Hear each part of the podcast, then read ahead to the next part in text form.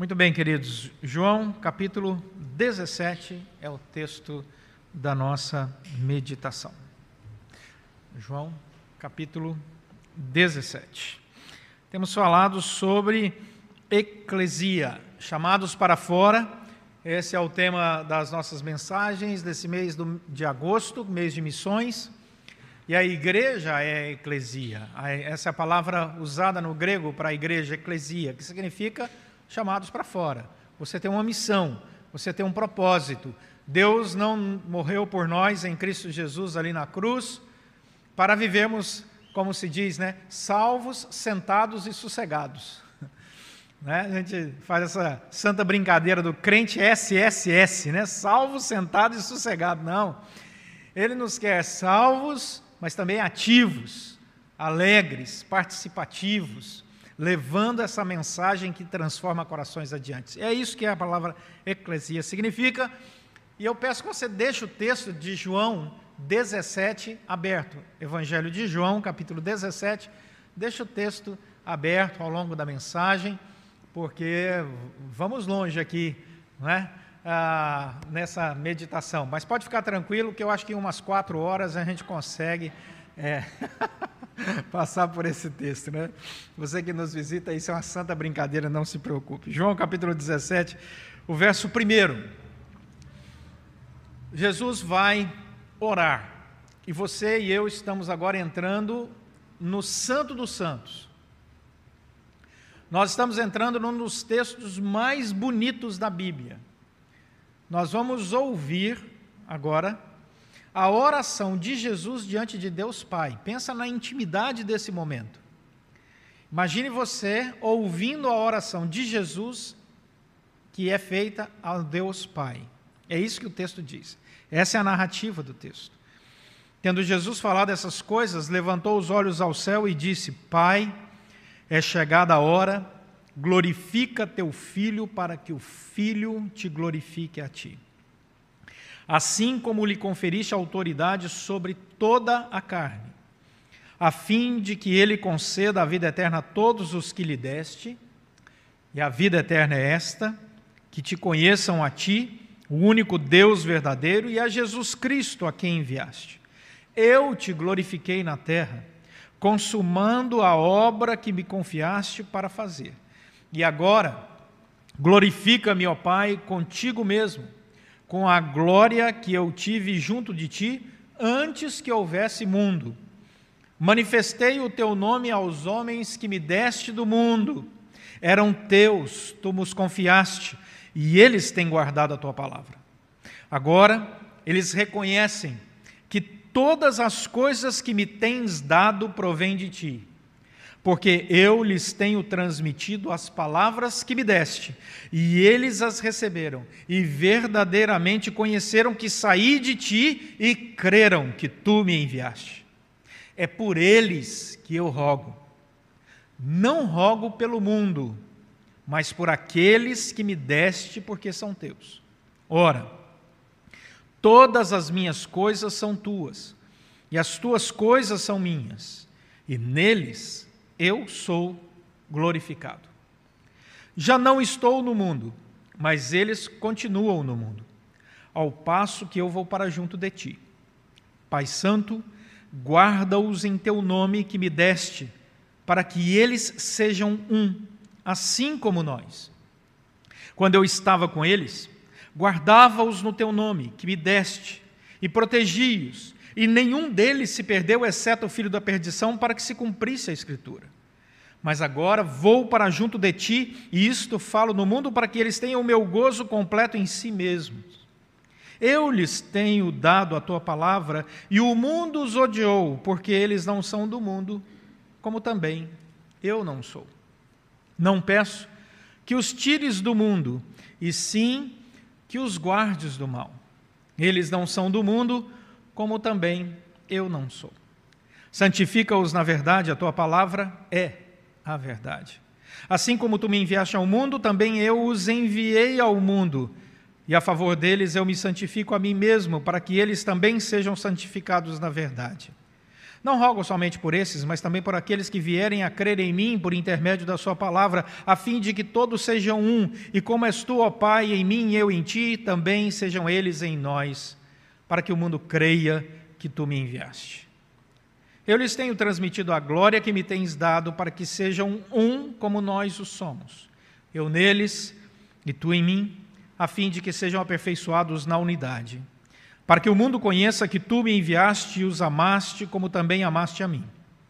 Pai, a minha vontade é que onde eu estou estejam também comigo os que me deste, para que vejam a minha glória que me conferiste, porque me amaste antes da fundação do mundo. Pai justo, o mundo não te conheceu. Eu, porém, te conheci, e também estes compreenderam que tu me enviaste. Eu lhes fiz conhecer o teu nome, e ainda o farei conhecer, a fim de que o amor com que me amaste esteja neles, e eu neles esteja. Tomar decisões é algo que nós fazemos todos os dias, o tempo todo. Tomamos decisões nas coisas mais simples, você toma decisão, por exemplo, na hora que você vai acordar, você toma decisão que roupa que você vai vestir, você toma decisão sobre coisas simples. Mas também tomamos decisões sobre coisas complexas e às vezes nós não temos certeza que decisão tomar. E nós ficamos indecisos. Como resolver uma questão? Como abordar um problema que nós precisamos resolver? E às vezes, quando nós resolvemos uma questão que parece, num primeiro momento, que foi resolvida da maneira correta, com um pouco mais de tempo você diz assim: poderia ter sido melhor. Não foi ruim, mas poderia ter sido melhor. Eu poderia ter tomado uma decisão melhor. O Ted Tripp, ele fala sobre um momento em que duas crianças estavam brincando com um só brinquedo. E as duas começaram a brigar pelo brinquedo, porque só tinha um brinquedo e duas crianças. E aí ele diz: como resolver esse problema?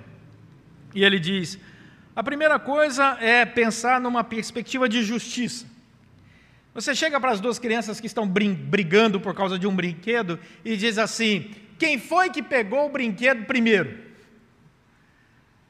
E aí, na perspectiva da justiça, quem pegou o brinquedo primeiro tem a primazia, portanto, ele pode brincar e o outro não. Você resolveu o problema na relação da justiça mas, de certa forma, você não resolveu o problema na leitura do egoísmo no coração das duas crianças. Ele diz: uma outra possibilidade de abordar esse problema é fazer um apelo emocional. É você falar: olha, crianças, vocês dois estão brigando aí por causa desse brinquedo, e, e, e o papai e a mamãe não ficam felizes com isso, vocês os deixam tristes com isso. Você pode gerar culpa no coração das crianças, mas você não vai resolver o problema central da questão. A terceira maneira de você abordar isso, essa discussão dessas duas crianças em torno de um brinquedo só, é em forma de ameaça. Você diz assim: se vocês não pararem de brigar, eu vou dar esse brinquedo para outra criança. Aí a chantagem chega, né, para tentar solucionar o problema. E aí o Ted Tripp disse: Isso já aconteceu comigo lá em casa. E eu achei isso fantástico, porque a gente vê um grande autor cristão, por exemplo, mostrando a sua incompetência como pai, e a gente não se sente sozinho. E aí ele disse assim: e eu chamei os meus filhos e disse assim: olha, a questão é a seguinte: quem pegou o brinquedo primeiro tem prioridade. Ele diz: usei lá o argumento da justiça. E sabe o que aconteceu?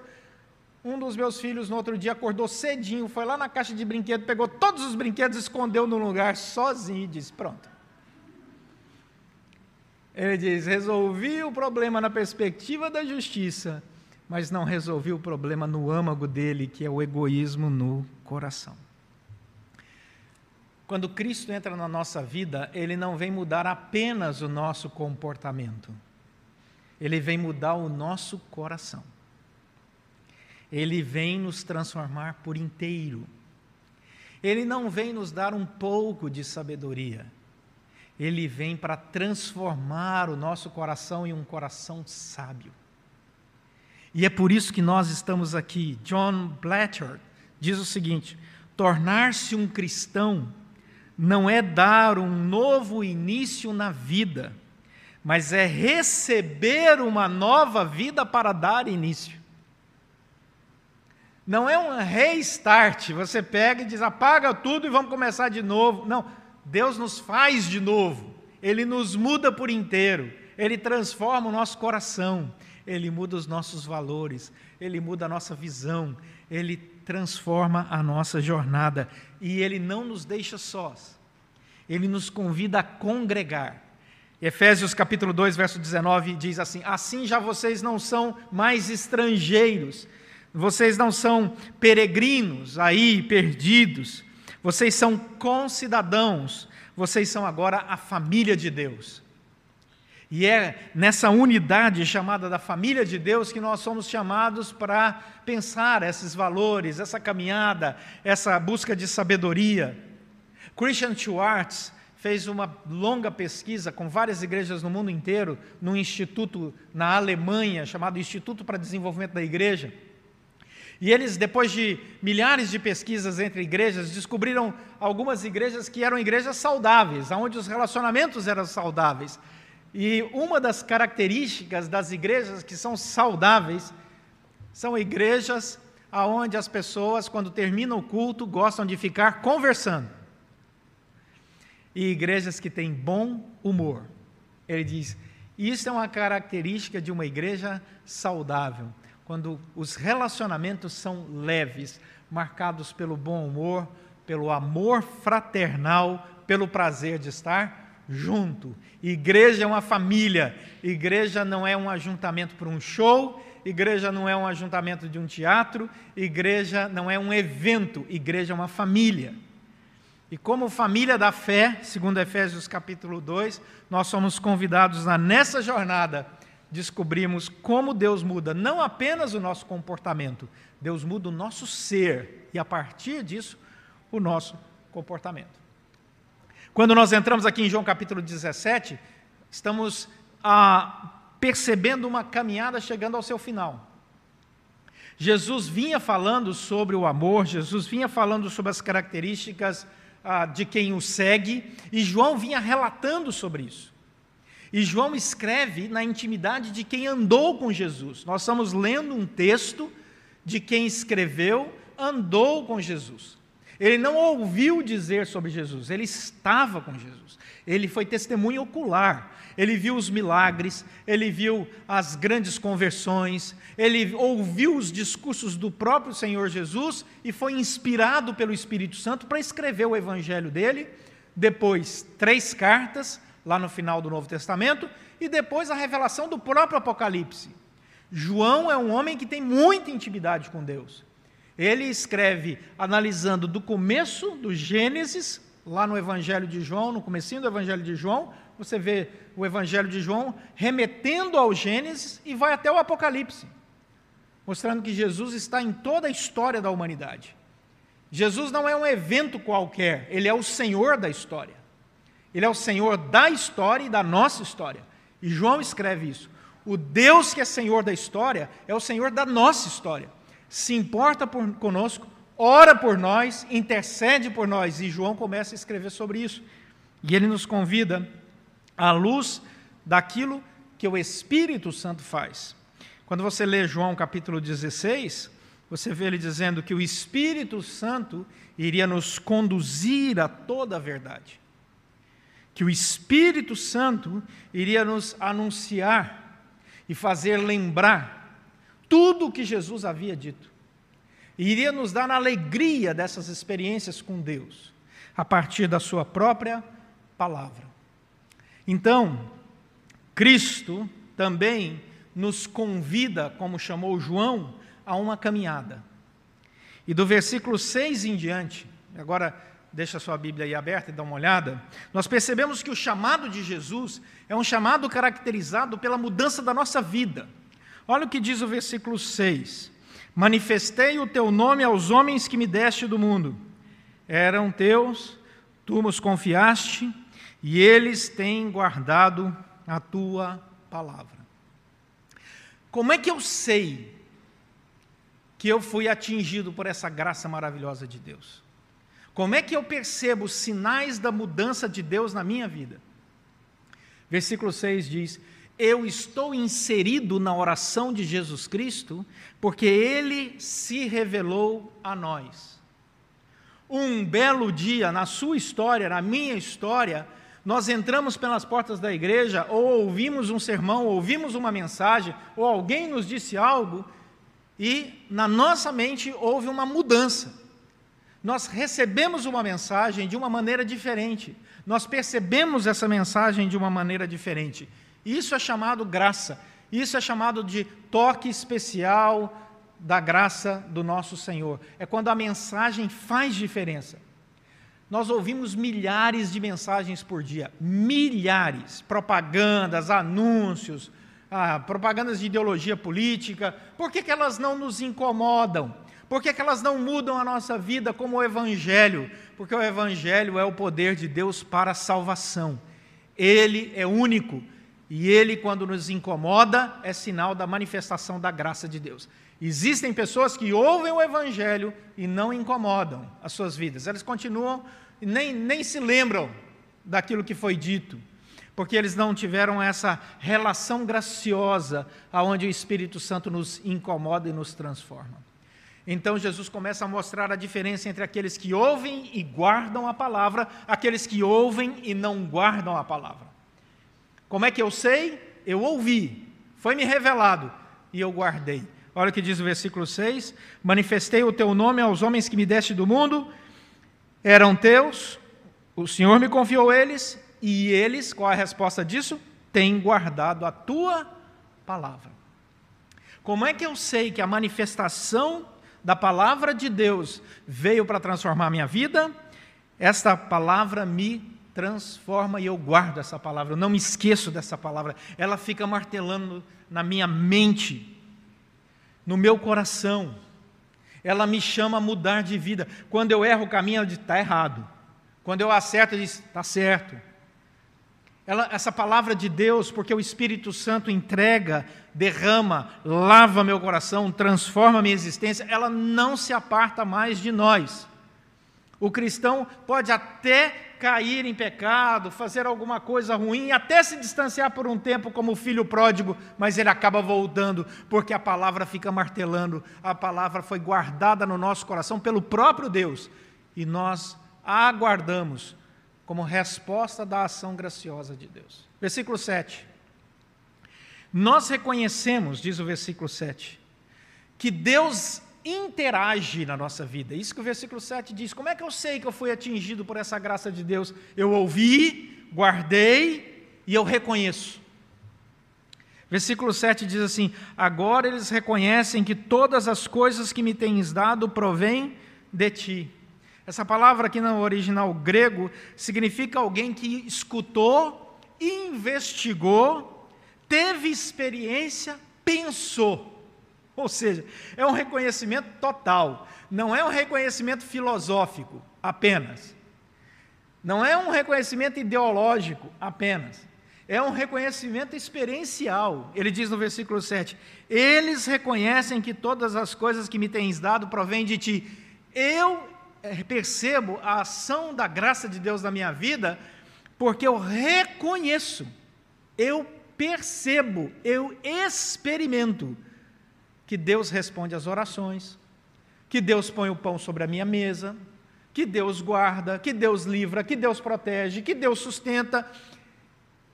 E de repente, até a nossa linguagem muda. Você já viu que crente tem um vocabulário próprio, né? Começa a falar, oh misericórdia, né? Está amarrado, né? e aí vai, o vocabulário vai mudando, né? E você reconhece crente de longe, né? Porque a palavra do Senhor nos transforma, nós somos um só corpo, com uma só cabeça, Cristo Jesus. E aí, esta maravilhosa graça de Deus derramada sobre as nossas vidas faz com que, versículo 8, a fé brote claramente. Eu, versículo 8, lhes tenho transmitido as palavras que me deste. Eles a receberam e verdadeiramente conheceram que saí de ti. Qual é o final de tudo isso? E creram que tu me enviaste. Perceba, é um processo. É um processo inteiro, completo. Deus não salva pela metade, Deus não cura pela metade. Ele vai fazer a obra completa. Olha o capítulo 6 de João. Volta um pouquinho para você ver. João 6, 37.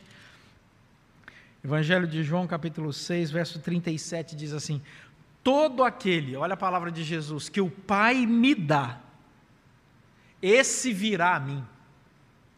E o que vem a mim, de modo nenhum o lançarei fora.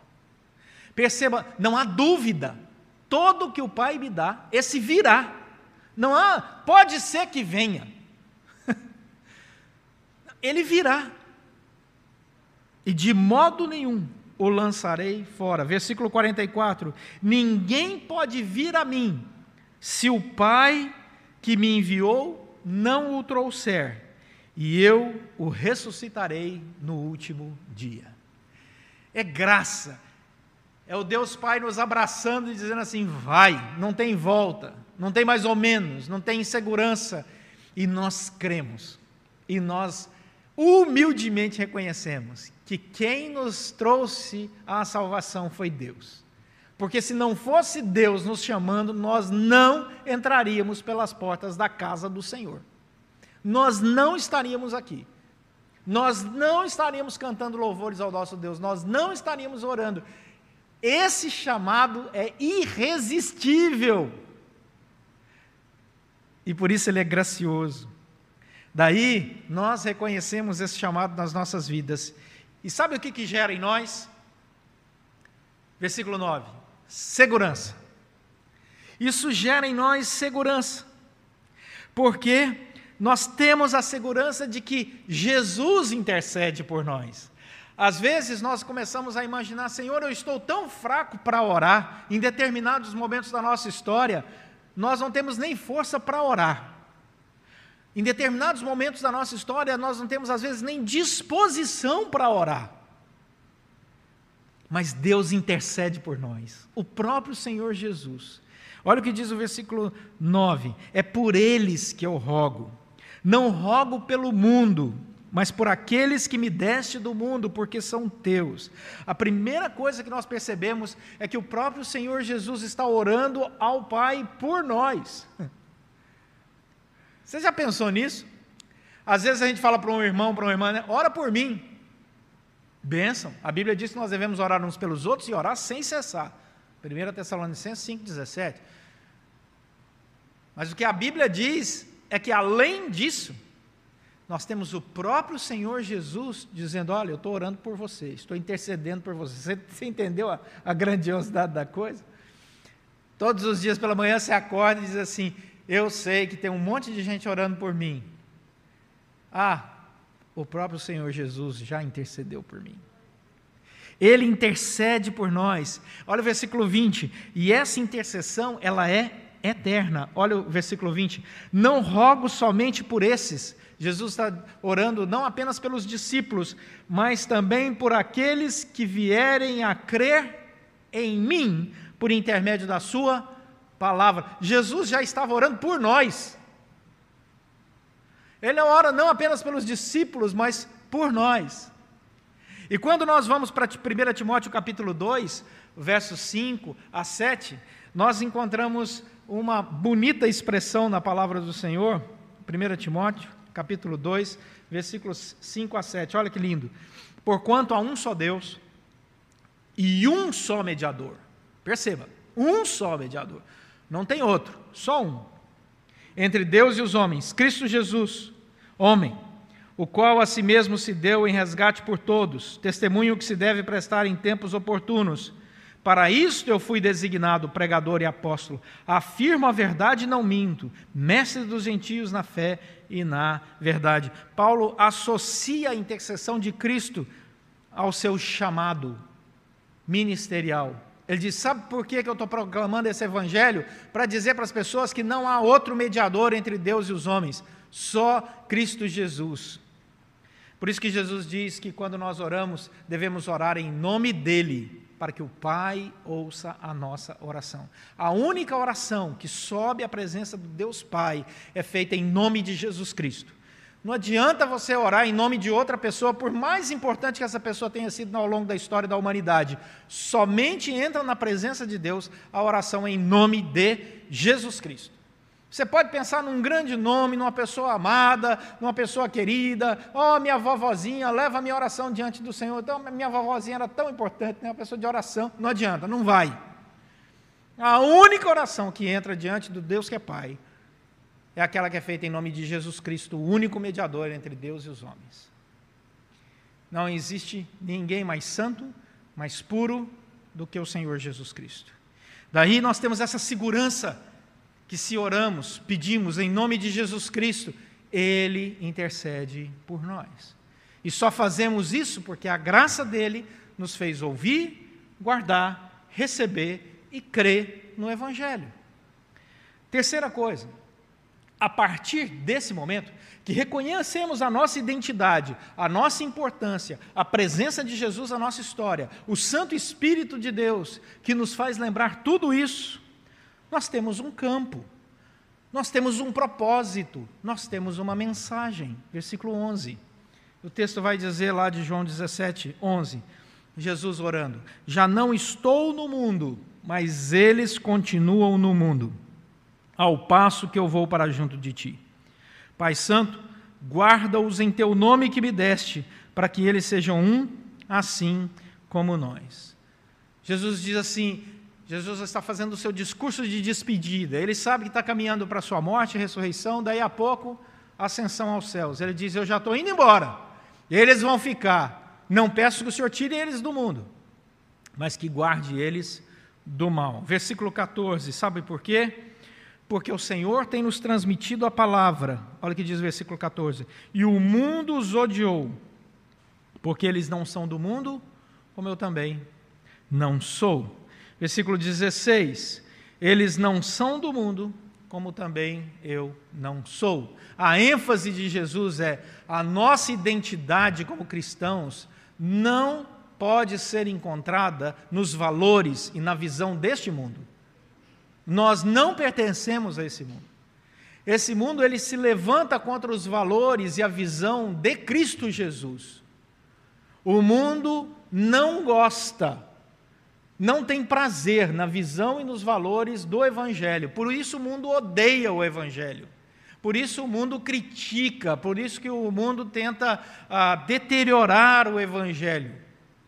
O mundo não consegue conviver com a verdade reveladora e transformadora do Evangelho.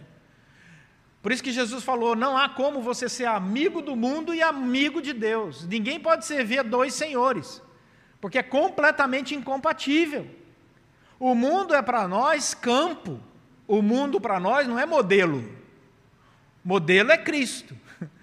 Nós estamos aqui para levar o evangelho do amor de Cristo a todos os corações, mas não espere ser recebido com todo o amor e carinho por esse mundo que está aí.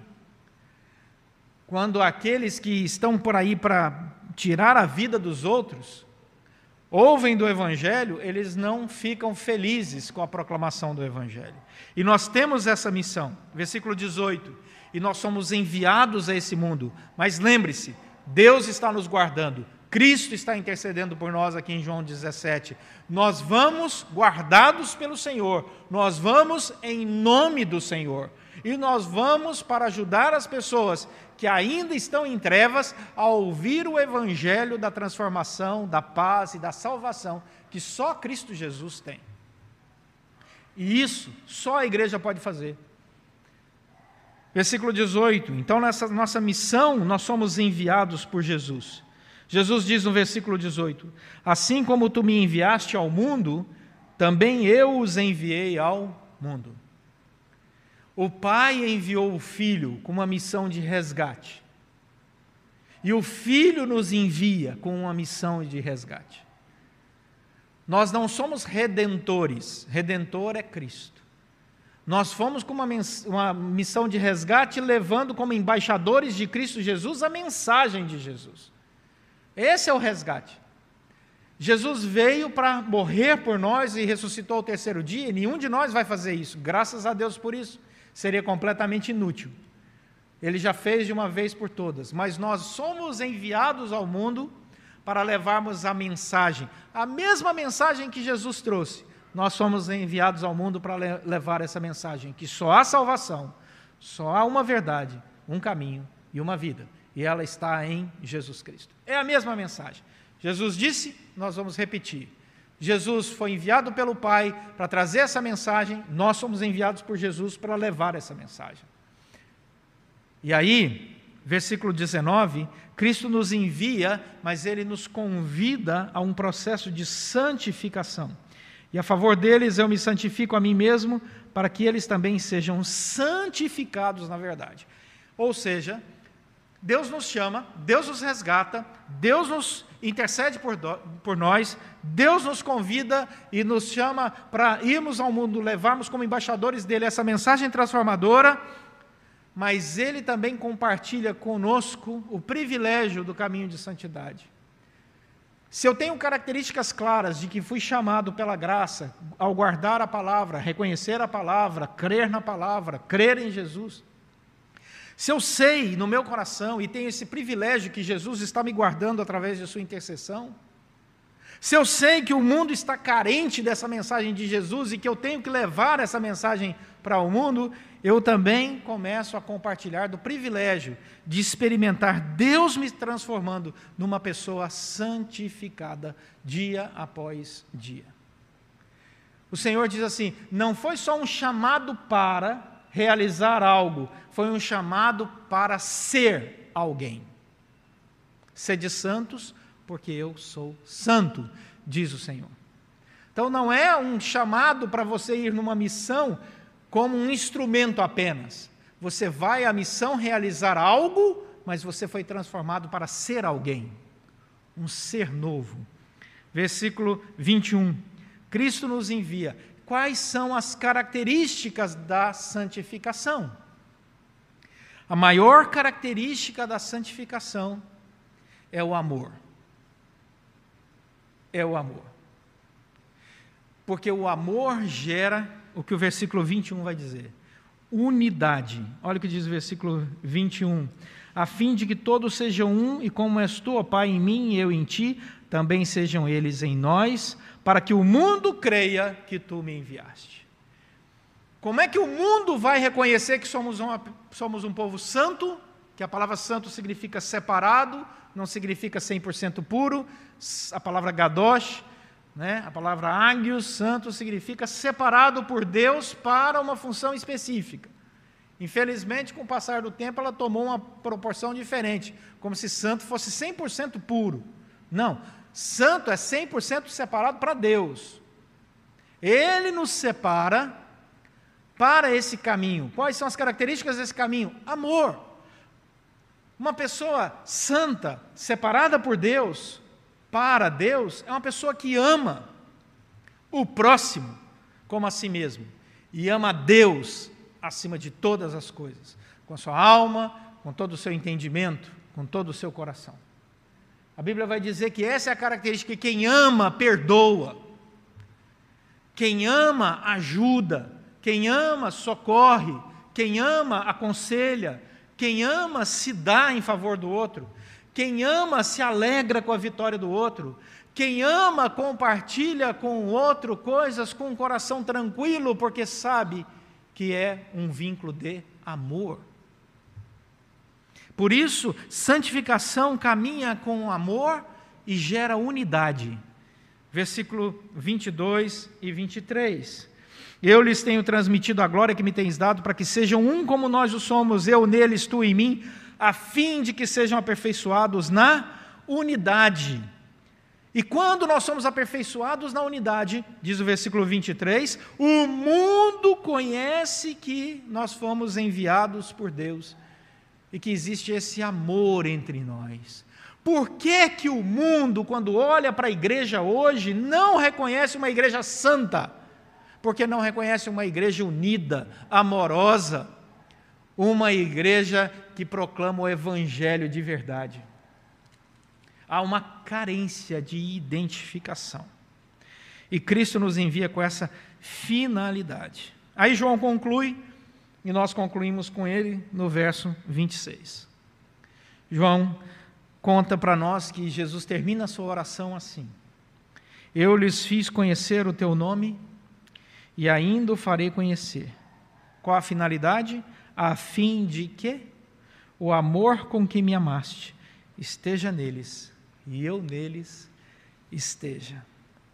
Voltamos à pergunta inicial lá do TED Trip: Como tomar decisões sábias? Como tomar decisões que depois possamos dizer ela foi muito boa, não precisava completar nada, foi uma excelente decisão. Uma decisão boa no nosso dia a dia, seja com duas crianças dividindo um brinquedo, seja com ah, questões dentro do trabalho, questões familiares, ou entre amigos, ou até mesmo dentro de uma igreja. Como tomar decisões sábias. Como ir ao mundo levando o evangelho que ensina as pessoas a tomar decisões sábias. Decisões sábias são aquelas que são pautadas, em primeiro lugar, nos princípios da palavra de Deus. Decisões sábias são aquelas pautadas no amor a Deus e ao próximo como a si mesmo. Decisões sábias que o mundo precisa ouvir e nós estamos sendo chamados para levar para o mundo essa palavra são decisões que promovem unidade. Tudo aquilo que causa separação, discórdia, partidarismo, facção, vanglória, não procede de Deus. Não procede de Deus. O amor nos faz um só. Assim, Jesus diz que nós seremos reconhecidos. João 15, quero terminar com esse versículo. Não fostes, versículo 16. Jesus diz aos discípulos: Não fostes vós que me escolhestes a mim. Pelo contrário, eu vos escolhi a vós outros. E vos designeis para que vades e deis fruto, e o vosso fruto permaneça, a fim de que tudo quanto pedirdes ao Pai em meu nome, Ele vô-lo conceda. Eu queria que você, ao ler esse texto, colocasse seu nome nesse texto e lesse assim: Não foi você, Leonardo, que me escolheu a mim. Pelo contrário, eu escolhi você. Leia o texto, nessa, coloque seu nome nesse texto. Deus te chamou, Deus te escolheu para que você vá e dê fruto. E Ele está guardando, Ele está cuidando da nossa caminhada, Ele está nos protegendo, Ele está nos capacitando para a Sua própria glória, para que o mundo reconheça que Ele veio para nos resgatar e nos dar sabedoria na nossa caminhada, em cada uma das nossas decisões. Que Deus assim nos abençoe. Vamos orar?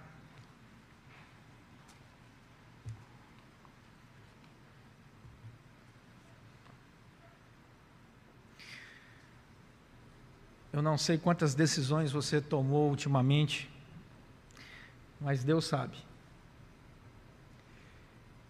Eu não sei se você ficou feliz com as decisões que tomou, ou se está triste com elas, mas Deus sabe. Eu não sei como o seu coração entrou aqui dentro, mas Deus sabe. Mas uma coisa eu sei pela palavra do Senhor: Deus tem projeto para a sua vida, e você é precioso, e você é preciosa para Deus. Foi pago um alto preço na cruz do Calvário, para que nós fôssemos reconciliados com Deus pela graça mediante a fé. Você não está aqui por acaso. Você está nesse mundo para levar o amor de Deus em suas palavras, seus abraços, sua mão estendida, perdoando e experimentando o perdão quando você erra. Caminhe pela unidade ande a primeira milha, ande a segunda milha, ande a terceira milha, mas opte sempre pelo amor e pelos valores da palavra do Senhor. Peça que Deus te dê sabedoria nisso, porque Ele é o Deus que está sempre pronto a ouvir a nossa oração e responder com graça. Senhor, nosso Deus e Pai, muito obrigado pela tua palavra. Muito obrigado porque o Senhor não nos desampara. Muito obrigado porque o Senhor nos faz frutíferos. A nossa vida é uma vida produtiva. Que possamos levar para esse mundo aí tão sofredor esta mensagem que nos transformou e sermos assim instrumentos do Senhor para que outros possam ouvir a maravilhosa mensagem salvadora de Cristo Jesus. Que outros também possam entrar pelas portas da tua casa, glorificando o teu nome, experimentando perdão, sabedoria e renovo na caminhada. Pedimos, ó Deus, que o Senhor nos dê da alegria de percebermos os frutos para a glória do Senhor em nossa caminhada. Oramos pedindo a tua bênção em cada uma das decisões que precisamos tomar no nosso dia a dia, pois sem ti nada somos e nada podemos fazer. Oramos agradecidos em nome de Jesus Cristo, nosso Senhor e Salvador. Amém.